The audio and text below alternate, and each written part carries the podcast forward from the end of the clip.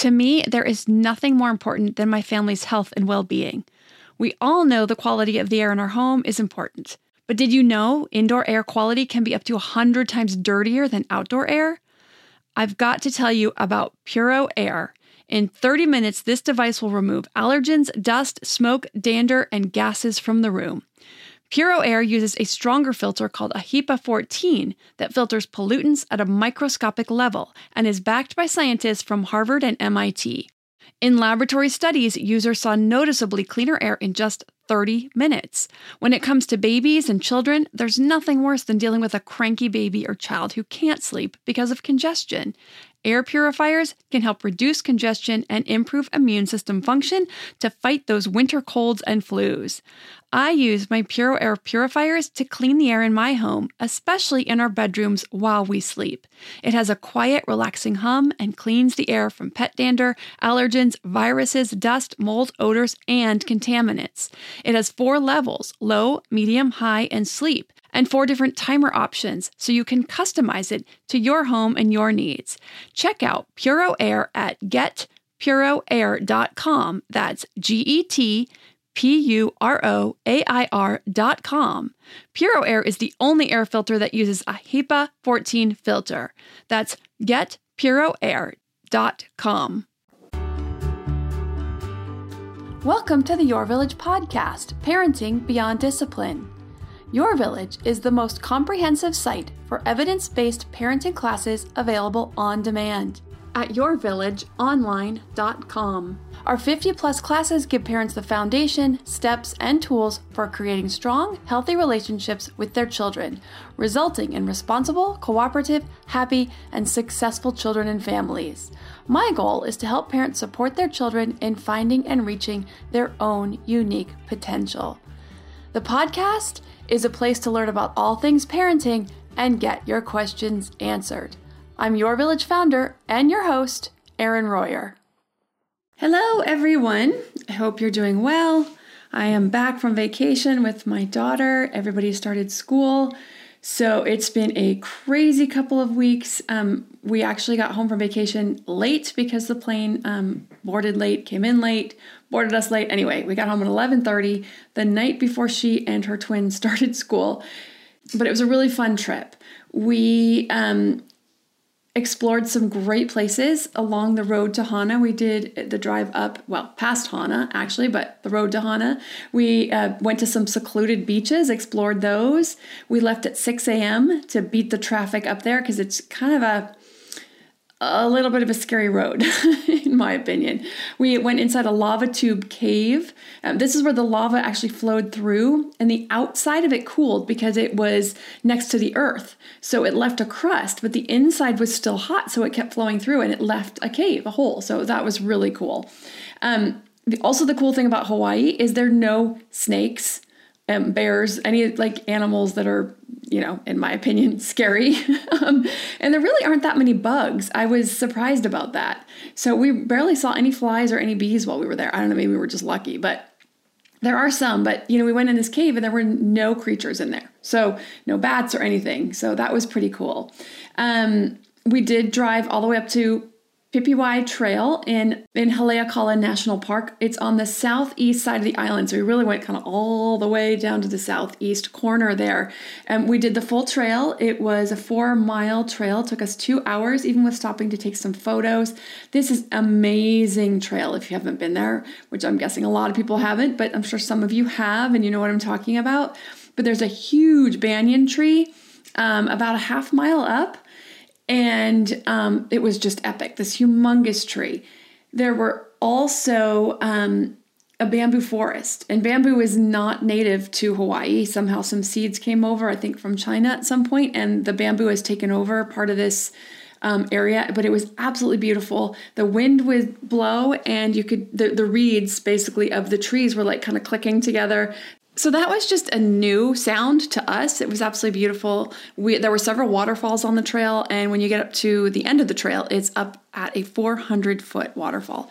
So that was an incredible day. And Taylor was a total trooper. It was hot and humid, and the bamboo forest did help shade and cool it down a bit, but there were other parts that were just, and it was still humid the whole way, and there were other parts that were just in the sun and pretty hot but also Taylor wanted to go snorkeling. This was the like the one thing she really wanted to do. So we ended up doing a boat tour, five hour um, half day snorkeling tour on a boat, so they could take us out to some of the better areas out there. So we saw sea turtles, dolphins, fish, obviously, and we saw squid, lots of coral. And then Taylor took a surf lesson, and she was amazing. She was the only kid the instructor warned everyone about the surf conditions. He said they had a swell coming in, and it was the biggest one that they'd had all summer. So he was a little concerned about the surf conditions for anyone who was inexperienced in the ocean or um, just wasn't a very strong swimmer. So he was giving some warnings. So there was another family there, and they bowed out because they they weren't going to be ready for that. But, so she was the only kid that stayed in the lesson, and I told the instructor that she would be absolutely fine. But I think he was worried about her because he still kept trying to kind of warn me but she is a strong swimmer. She's very comfortable in the surf. And the adults actually just loved her. As we were leaving, one of the guys actually said to her, You had a better first run than I had all morning. So, needless to say, this, the instructor and her fellow students were very impressed. They enjoyed having her in the lesson. And now she wants to take up surfing. So, you know, as my kids have gotten older, one of the things that I've really noticed is that guiding kids and giving them these opportunities to grow into their best selves, into their own unique selves, is really an amazing process. You know, when they per- surpass us at something, it's my favorite part actually. All my kids can do things that I can't even attempt. Chandler can drop into a bowl at a skate park like nobody's business, and I can barely stand on, on a skateboard. Same with surfing. I won't even attempt to try to stand up on a surfboard, but Taylor can ride a wave with such finesse. And while Carter has been faster than me in the water, since he was about six. So that kind of stuff is super fun to witness. And eventually they will be doing things cognitively in one area or another that will dust me as well, but not yet. But none of them can keep up with me running or hiking on a trail yet, so I still have that. Eventually, I'm sure that will change, but not for a while. So I didn't have time to get the video up on YouTube channel before I left for vacation, but I do have three ready to go. We're getting back into a rotation with those. So I am going to be releasing those, uh, the first one over the weekend, and we'll get those next two out next week, and we will get into a rotation and definitely get those back up on the Your Village YouTube channel. The book is coming. The designer assures me that she's almost done, but she's just been having some struggles. So hopefully I'll get that next draft in the next week or two. I will be sharing those updates as soon as I get them them. We'll put those up on the Instagram account. I also shared a lot of our vacation stuff on the Instagram account if you're curious. Iron Mom 2020. Also, I have some guests coming up on the show. One in early September, and another one I believe will be later September or in October. We'll be discussing some new topics with their specialties, and so I'm really excited to have them share their areas of expertise with us. Today's question is about a power struggle, and one of the most common power struggles, and that's middle of the night wakings. But I will cover tips about power struggles in general, setting boundaries, and how to apply them directly to this scenario, as well as just some general tips for power struggles. Unfortunately, Amy copied the message over from a message on either Instagram or Facebook and sent it in an email. So I don't have this parent's name, so I apologize about that. But if this is your question, I'm sure you will recognize this question. So this mom wrote in and she said, Hi, Erin. I really hope you see this. I have been a keen podcast listener for the last two years, and I really appreciate your insight. My three year old is going through a very clingy period, needing a lot of reassurance and physical contact, which is fine, except for the last few weeks she wakes up screaming at around 11:30 p.m. and then at 4:30 a.m. and is up from then on. It wakes up our eight month old as we've been walking her back to her room and telling her it's nighttime and she needs to stay in her room until morning. In the mornings, she's been running back and forth between our room and hers, and she just screams the whole time until about 6:15. Uh, we relent and get her up and give breakfast so that at least the baby can get some rest. This has been the last two weeks. Last night, my husband caved and went to sleep in her room. I'm anxious this will result in a habit as she is extremely strong willed, intense, sensitive, and very jealous of her baby brother. So, Toddlers are so adept at finding these holes, and when they do, they will take full advantage. So, you know, nighttime, whether that's bedtime or middle of the night, happens to be one of those really common times that toddler can more easily get a foothold. Part of this is because we're tired. Our own body's physical need for sleep alone is enough to drive or overturn our logical brain. And when we would set a boundary during the daytime when we're more awake, it's very difficult to do, especially when we've been woken up in the middle of the night. And it drives us to do whatever it is we need to do to just get back to sleep. The other reason, like this mom mentioned, is when there's another sibling, be they younger or older, that we don't want woken up, it really gives them this opportunity to get a foothold. So we're more sensitive and likely to do just what we need to do to keep the offending toddler quiet so we don't have two or more crying children on our hands in the middle of the night or early in the morning. Now, toddlers can sense this or any other time or place or scenario where we show our cards, so to speak, right? We show them our cards where we're going to be more sensitive about certain issues. So, when it comes to a common power struggle, and by common, I mean whichever one is common in your family at that time. For some people, it's the mornings and getting ready. For others, it's bedtimes, pushback. For others, it's around food when the child won't eat and they just want the child to eat and they find that there's um, a kind of a, I hate to say a weakness, but a weakness there, a soft spot. Um, for others, it's potty training. They're really, they, this is a lot of these common areas where kids will take try to take control and try to take back some power. When a toddler sees this, a place where they can assert their independence or take some power, they often will. So, first, we acknowledge the issue, how it's currently going, how we want it to go differently. So, if it's getting ready in the morning, we see our toddler pushing back a lot, dawdling, or outright ignoring the routine or the prompts for one or more or all of the steps that we have for them of getting dressed, brushing their teeth, coming to breakfast, getting their shoes on, getting into the car when they start to push back and we need to get going, and then they get some attention for pushing back, that's one of those areas. For nighttime, just like this family is experiencing, an ongoing pattern of waking up, crying, screaming until someone comes and engages with them. Now we're making allowances. We're bending rules and boundaries that we know are forming long term habits we don't want. So we recognize it. So this mom has recognized it. This is a problem. This is not what we want. This is not how we want it to go. It's going in the opposite direction that we want. So there's the recognition. We want smoother mornings. We don't want middle of the night wakings. Now, we don't have to have perfection in compliance, even if it means with our guidance and assistance but general compliance throughout the night. So let's talk about mornings. We want general compliance most mornings, moving smoothly from one step to the next. For night times, we want our kids to stay asleep or at least stay in bed and fall back to sleep on their own most nights without needing an intervention or to coming to us. So now we need a plan. How do we get from where we are to where we want to be? Point A to point B. Obviously, this is where we get tripped up. We know we don't like this behavior. We know we don't like this habit. We know we much prefer it work in a different way, and we know what we want that way to look like. So we make a plan. So I'll start with a nighttime plan for this family since this is what they're exactly asking about. And then, if I have some time, I'm going to give some more examples for parents who might have different power struggles or additional power struggles in their home. Just some general guidelines on how to start making a plan and getting from point A to point B. For night times, we first want to prepare ourselves for a few days. So, two to three days of focused, intentional work on fixing the issue. Sit down with your parenting partner if you have one. If you're a single parent, it's a conversation with yourself, pumping yourself up, even with a friend for the task ahead.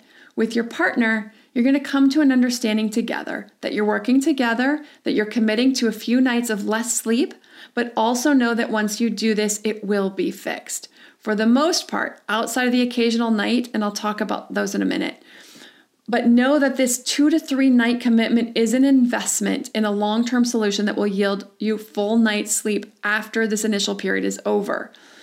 Now, I'm also going to say that if this is done well and done correctly, this will be done in two to three nights. So, my guess is in this scenario that there's some type of attention, some type of interaction that is giving this toddler what she wants. If they get some kind of attention, some kind of interaction, um, then it actually it, it's not going to uh, it's not going to fix. So there's some attention that she's getting for this behavior, some type of interaction that is um, more than what you might be realizing, because otherwise this would be done within two to three nights. So the point I'm trying to make here is that you really want to think about or take a look at the um, what interactions you're having um, and what could potentially be seen by uh, your toddler as an engagement, as attention. Um, I am going to talk about the exact steps and how you're going to go through this, and so you may get some clues when I do that. So when you do this, by night four, it gets significantly better if it's not completely fixed by then. And the longer you have had this habit or engaged in any type of attention seeking, the longer it's going to take to fix it. But by night five and six, you should be having a toddler who sleeps all the way through the night or at least who isn't waking you any longer. Meaning, if they do wake up, they're putting themselves back to sleep. Now, I've done coaching with a lot of parents on this exact issue, and they have seen complete turnarounds. And I've seen some families with very persistent toddlers, and the parents did the work and have had results that feel nothing short of miraculous. And I actually got a wonderful email just the other day from a family that I worked with about six months ago, and they followed the guidance that I gave them with the coaching session. They have been having amazing nights ever since. They're so happy. And they told me this um, shortly after we had the coaching session, but they reached out again and were just letting me know that things were still going incredibly well. And that um, they were just so happy, and that the nights have been just great for them. And this really fills my heart to hear about how much better families are doing, whether it's with sleep or any other issue that they were having when they reach out to me and let me know, to know that they're happier, that they're more connected because they aren't struggling through this stuff so much anymore. So, I'm going to share some general guidelines to prepare and how to fix this particular power struggle, along with some tips for some other power struggles, like I said, if I have time, right after a word from our sponsors. Armoire makes getting dressed easy. With a clothing rental membership from Armoire, build the perfect wardrobe with brands that are high quality, unique, and recommended just for you.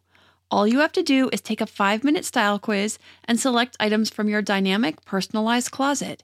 The styles show up at your door in as little as two days. Then, when you're ready for new clothes, just swap them out for more new to you styles. My favorite thing about Armoire is all the different style and occasion options from casual to athleisure to night out, work formal, work casual, a total of eight different occasions, three weather options, and 11 categories, including accessories, outerwear, and blazers, just to name a few. With Armoire, you can always have something new to wear without the hassle and closet clutter. You know the feeling. You open your closet, it's full, but you have quite literally nothing to wear. You're bored with everything in there. Enter Armoire. Armoire allows you to rent high quality designer clothes for every occasion. Whether you're planning your outfit for date night, packing for a conference, or in need of a gown for a black tie event, you will be the best dressed person in the room. Right now, my listeners can give Armoire a try and get up to 50% off the first month. That's up to $125 off. Just visit armoire.style slash parenting. That's armoire.style a R M O I R E dot style slash parenting to get up to 50% off your first month and never worry about what to wear again. Try Armoire today. Hey, Parenting Beyond Discipline listeners. Ready to create a home that fosters love, warmth, and style?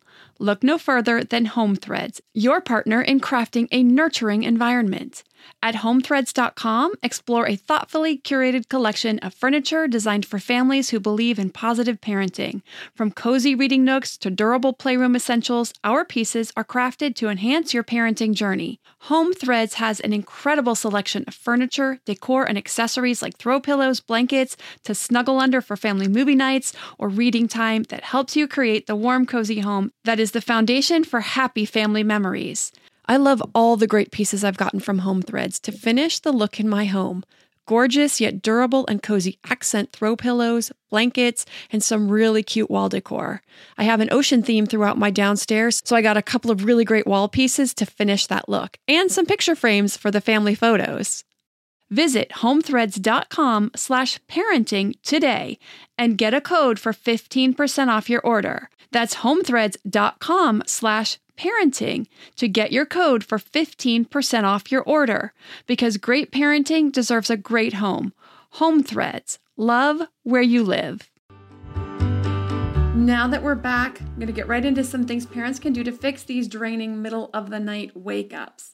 So, first, you want to prepare as well as you can. You want to set aside some time, meaning several days, where you don't have to go anywhere or do anything the next day. Over a weekend at minimum, but a holiday weekend would be better so that you can have three full days where you don't have to be anywhere or do anything. Don't plan anything for these holiday weekends. Um, for instance, Labor Day weekend here in the US is coming up, or take a vacation day or two. This way, you can cut down on that frustration about needing to be up for work and be a functional human the next day. You are preparing yourself mentally more than anything. You're going to say to yourself, I'm going to have a few tired days, but in a few days it will be much better. And by next week, it will be a thing of the past. This also means preparing yourself for the potential of the other child or children waking up and being okay with that. I know this isn't optimal, and sometimes kids will sleep through it, it won't be a problem. Um, but knowing that this is part of the process, one step back to two steps forward. You're working on getting from point A to point B, and this is just part of that, is setting this up, having these expectations so that you can set these boundaries really solid with your toddler and letting them know that waking up in the middle of the night, no matter how much they yell or scream, just isn't going to get them any kind of attention. So make a plan about who will handle what, or who, meaning which child, and when. Will one of you work with the crying toddler? And I'll talk about that, how to do this in a moment. While the other one stays in bed, or is the other parent, or is the other parent on duty to take care of the other child if they wake up? Will you take turns going in to guide the toddler towards sleep? Having this plan in place will give you each your go to job when the wake up happens. So, I'm going to get into these steps, but the first thing I forgot to mention is how are bedtimes? The first thing you want to look at are bedtimes. How are bedtimes going? Are you putting your toddler down in bed? Are they falling asleep on their own at bedtime? Are you able to tuck them in, do a little short nighttime routine, you know, read a couple books, back rubs, whatever, hug and a kiss, and walk out of the room and they fall asleep on their own? If they're not doing this at bedtime, it's not going to go well in the middle of the night. Bedtime is the first um, portion or piece to fix. So, the reason for this is their sleep pressure at bedtime is the strongest. This is when it's the easiest to help them learn to put themselves to sleep. So you want them to be falling asleep on their own at bedtime. If bedtime is going well, if you've you know, you've been doing this at least 2 or 3 weeks and they're able to fall asleep on their own at bedtime, you're tuck in, good night, I love you, you walk out, they stay in the room, they fall asleep on their own. Great. If you're sitting in the bedroom while they're falling asleep, if they're rubbing if you're rubbing their back while they fall asleep, the middle of the night is not going to be different. They're not going to expect something different in the middle of the night to get back to sleep than they do at bedtime. So, bedtime fixes first, then we go to middle of the night. So, let's say bedtime is going great and they're falling asleep on their own. Everything is wonderful. It's been going this way for at least two or three weeks, if not longer. And so now you're going to start working on the middle of the nights. Here's what you're going to do you want to have a coaching session that afternoon and again before bed so, letting your toddler know that she needs to learn how to put herself back to sleep in the middle of the night. So, if she wakes up, you're going to let her know what will happen. So, there's two options you can do for this. You can ignore it completely, or you can go in every three to five minutes. You want to try to wait at least five minutes if you can. But if you can't, and I know in this case the toddler's getting out of bed. So if, this is if the toddler's waking up and crying. If the toddler's coming to your room, you're going to turn her around, walk her back to her room, put her in bed, and walk out. If she stays in there and cries, this is where you're going to wait the three to five minutes to go back and get her. If they're consistently getting out of bed, you're just walking them back to bed again and again and again and putting them in their room. If you want to wait right outside the door, that's fine. Wait right outside of the door. As soon as they walk out of the door, you're going to put them back in their bed. Until she stays in her bed and falls asleep, you're going to continue to do that. So, this is where I'm saying, are you dividing up? So, when she wakes up, are you the one staying there during this portion of getting her back to bed, back to bed, back to bed until she falls asleep? Or are you trading off? You put her back to bed, the other parent comes out and puts her back to bed. If it's pretty consistent, if it's happening like she like basically just pops right back up and comes, might as well be one parent just taking care of it this time. And then the next night the other parent takes care of it or the next wake up. So it's the 4:30 a.m. wake up, it's the next parent. You decide how you're going to divide this up. So you want to take them back to their bed or back to their room or lay them back down, whatever it is in their room, or if you're just going to walk in, if they're laying in there, not laying, well, they could be laying, they might be standing up crying, this is what you're going to do. You're either going to say nothing at all, or you're going to lay the child back down or put them back in their bed and say one short not even a sentence. It could be a sentence. It's nighttime. Um, you want to have as little engagement as possible. It's time for bed. It's sleepy time. It's nighttime. Or say nothing. You don't want to look your child in the eye. Do not look your child in the eye. Don't say, I love you, but it's nighttime. Don't engage in any kind of, uh, you know, they're trying to get your attention. Don't engage in that. Don't have any kind of conversation. Don't try to convince them of anything. It's bedtime. It's nighttime. And you put them back in your room. That's it. You want to be as boring as possible. You want to be monotone. Again, quiet, no eye contact whatsoever. Keep the lights off. Or if they're dim already, if that's the way they already are, you leave it. Don't turn on the lights. Don't make any changes. Don't rearrange anything. Don't move Teddy. Don't let them start making requests. It's nighttime. Boom. You're not there to help them in the middle of the night. Obviously, if they're sick, you are. But in this instance, you're trying to teach them to put themselves back to sleep. The more they engage with you, the more they get attention for can you get me that teddy off the shelf? Could you move this over here? Could you tuck me in this way? They're getting power. And when they're getting reinforcements for anything that they're asking of you, they're getting a payoff. And so it's going to continue. You put them in their bed, you can lay the cover over and walk out. So now this, we're back to the talk. So you've decided how you're going to handle it. So that's when you're going to talk to them about how it's going to go. And so this is the conversation, something like this. Sleep is very important. It's important for you to grow up strong and smart, and it's important for mom and dad so that we can be more patient and helpful parents during the day. If you wake up in the middle of the night, we will walk you back to your bed, or we will lay you back down in your bed and we will leave. We will be silent. We still love you, but it just means it's nighttime, which means it's time for sleep. So that's your conversation. When your toddler wakes up, you will do just what you said you would do. If she gets up, you walk her back to bed. If she's still in bed and crying, you go in, you can try to lay her down. You just come in for a few seconds. You want to make sure she's okay, check on her, make sure nothing's stuck. She doesn't have a hand stuck under the mattress or, you know, on a spring or something. Who knows? 99.9% of the time, they're absolutely fine. But of course, you know, it's always peace of mind to just check and make sure that they're safe. And then we turn around and walk out. If they're laying down, put the blanket on if you want to and walk out, but that's it. You can say your mantra and leave or say nothing. It's time for sleep, it's nighttime, whatever it is that you chose. Now, toddlers who are used to the different protocol, like I said, will very likely protest this and they will get very big the first time or two. They are testing the new boundary. This is common. Try to wait five minutes. Again, if they're not coming out of the room, if they're staying in the room, try to wait five minutes before you go back in. If you can't do five, at least wait for three. The second night, you're going to go to the five. If you started at five, the second night, you'll go to seven. So you're going to just move it out a little bit longer. This is usually about two nights of big protest, and then it just disappears because they're not getting the attention.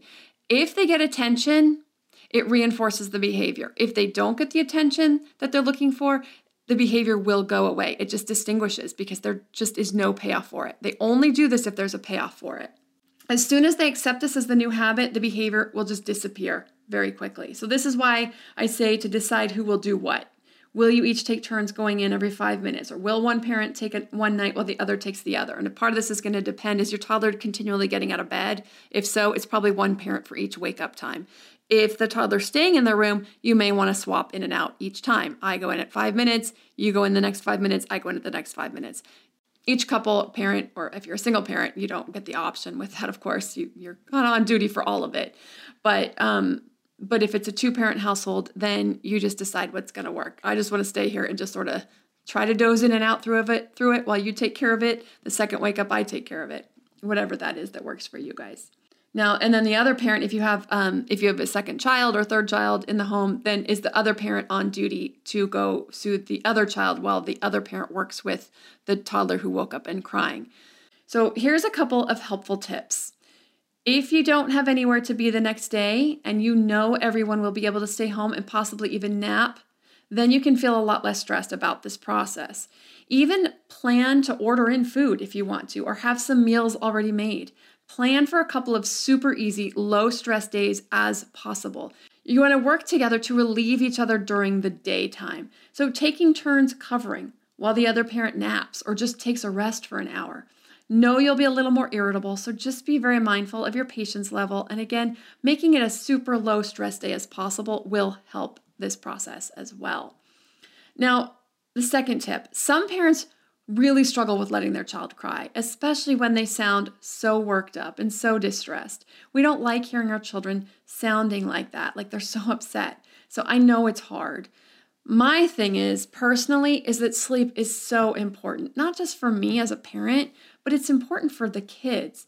The benefits and differences between kids who get enough sleep, the recommended amount of sleep, and those who don't are pretty big especially when it comes to cognitive development. So, helping them learn how to sleep is a very loving thing to do. This is important for their development, their physical development, their cognitive development, their emotional development. If you can remember that, that you're actually helping them and supporting them with a skill that's so important to their growth and development, that can help alleviate that guilt. The other piece is that boundaries are important for kids. They need to know that we're in charge, that we can stay in charge, that we can take charge even when it's hard, that we're in control when they're losing control. We're already doing a lot for them emotionally, socially, cognitively, and physically by setting these important boundaries around sleep. So I personally recommend using this quicker method, the check in method that I'm talking about, the mantra method. So it's, it's a check in method if they're staying in their bed and you're going in and checking in every five minutes, seven minutes. It's the mantra method if you're using a mantra and you're walking them back to their room. Or even if you're saying nothing, we still call it the mantra method, you're walking them back to their room. It's very effective, it's very fast. There are slower, more gentle methods if you just cannot do this. They take two to four weeks. So that's a long time to be staying up and dealing with middle of the night issues. But if you can do that easier than this method, if you can do two to four weeks and you're bound and determined, you're like, I know I can do it, I can I can make this investment. I can go two to four weeks with some middle of the night wake ups and just to get this fixed. I can't do the crying. Then great, this is going to be a great method for you. I think two to four weeks for me, I would have ended up caving after about three or four or five days. I've just been like, okay, I would have had to go back to square one. And so this is a whole separate method. And I don't have time to cover this whole separate method. So if this is one that you want to go for, one that you want to learn about, that is in the class on toddler sleep on the website at yourvillageonline.com. But basically, you know, when it comes to power struggles, it's really about setting the boundaries and sticking to them. If we start waffling and if we start doing certain things and if we start negotiating or, you know, doing certain things for them, like I said, like getting the teddy off the shelf or moving teddy from here, can you rub my back? Then we're letting the toddler take the power and tell us how middle of the nights are going to go. We have to let our toddler know how middle of the nights are going to go. We are loving and wonderful and comforting and warm for them all day long. If they're sick, obviously we are totally there for them. If your toddler wakes up and crying and you go and check in and she's sniffling and she's, you know, stuffy and she's got a fever or whatever, obviously that just that's different. Um, you're going to step you're going to step in, you're going to snuggle them, you're going to cuddle them, you're going to do what you need to do to get them back to sleep and know that's going to be a rough couple of days. What's going to happen with that though is if you do this for two nights, that's fine. Let's just say you've had a great sleep pattern and everything's been great and your toddler's waking up, now they're sick. You do this for two days. By the third night, if you have a third night of cuddling them back to sleep, again, totally fine thing to do. Just know that you're going to be going back to doing some work on setting boundaries around sleep after they start to feel better. So just know that you can decide after night two, it's night three. Am I going to cuddle her back to sleep again tonight, or am I going to set the boundary back down so that we don't have to do like another three days of of bedtime or nighttime boundaries, boundary setting again? Or am I okay with this? Especially if they've been doing it for, you know, a, a, while and they've been good with the middle of the nights, then um, going three nights and having to get it back will only take you a night or two. It won't be a big deal. And once you walk them back to sleep and say it's bedtime, they'll just stay there. There won't be a lot of screaming or yelling or any of that. It will go pretty smoothly and quickly because that is the old pattern and you're getting back to it pretty quickly. But just know when you've done something three nights in a row, that's the new pattern. So that maybe a new pattern you have to break after the illness is gone. So that's important thing to keep in mind. If you want to learn more about sleep, the classes infant sleep and toddler sleep. For bedtime, for power struggles, the class on power struggles. Um, I did want to say a little bit about power struggles. I'm going a little bit long, but let me just say that the same thing with power struggles. It's setting the boundary. So it's setting a boundary that you can stick with, that you know you can hold. So it's no cookie before dinner. Just there's no cookie before dinner. They melt down, they cry, they have a complete fit. You can connect with the emotions. I see that you're frustrated about not getting a cookie before bedtime. I want you to eat your healthy dinner first and we can have a cookie after dinner. Let them have their feelings, you know, work with it that way, but you want to set the boundary and stick with it. So um, the class on power struggles has a couple of really great um, tools for and also the class Getting Kids to Listen. There's a great tool on that. I have a four step process about common power struggles, about how we're going to have a discussion, set the boundary, um, set the consequence, and then coach them through all, through that. And so that's a great four step process for common power struggles. And there's a lot of other tips in there about working through some common power struggles with some examples. And, you know, because a lot of times we just tell our kids to do something, we expect them to do it, but we really need to be very mindful about how we do it and the way that we engage with them and be very present with them while we make sure that they do what we're asking rather than just yelling from across the room, expecting they're going to go put their shoes on. Because it's um, a lot of times they won't do that until they know that we really mean it. So there's a way to get that back under control. And so, again, that class on power struggles will go into that in more detail. So, those and the six, all the 60 plus classes on discipline, development, health, education, modern parenting can be found on demand at the website yourvillageonline.com. Also, do not forget that there is a 20% off promo code that you can use through the end of August. So we're getting a little close to the end of August. 20% off. Use the code SUMMER21, S U M M E R 21, SUMMER21 for 20% off of your membership as long as it stays active. If you have a parenting question you'd like answered, send an email to podcast at yourvillageonline.com. Thanks for listening and see you next week.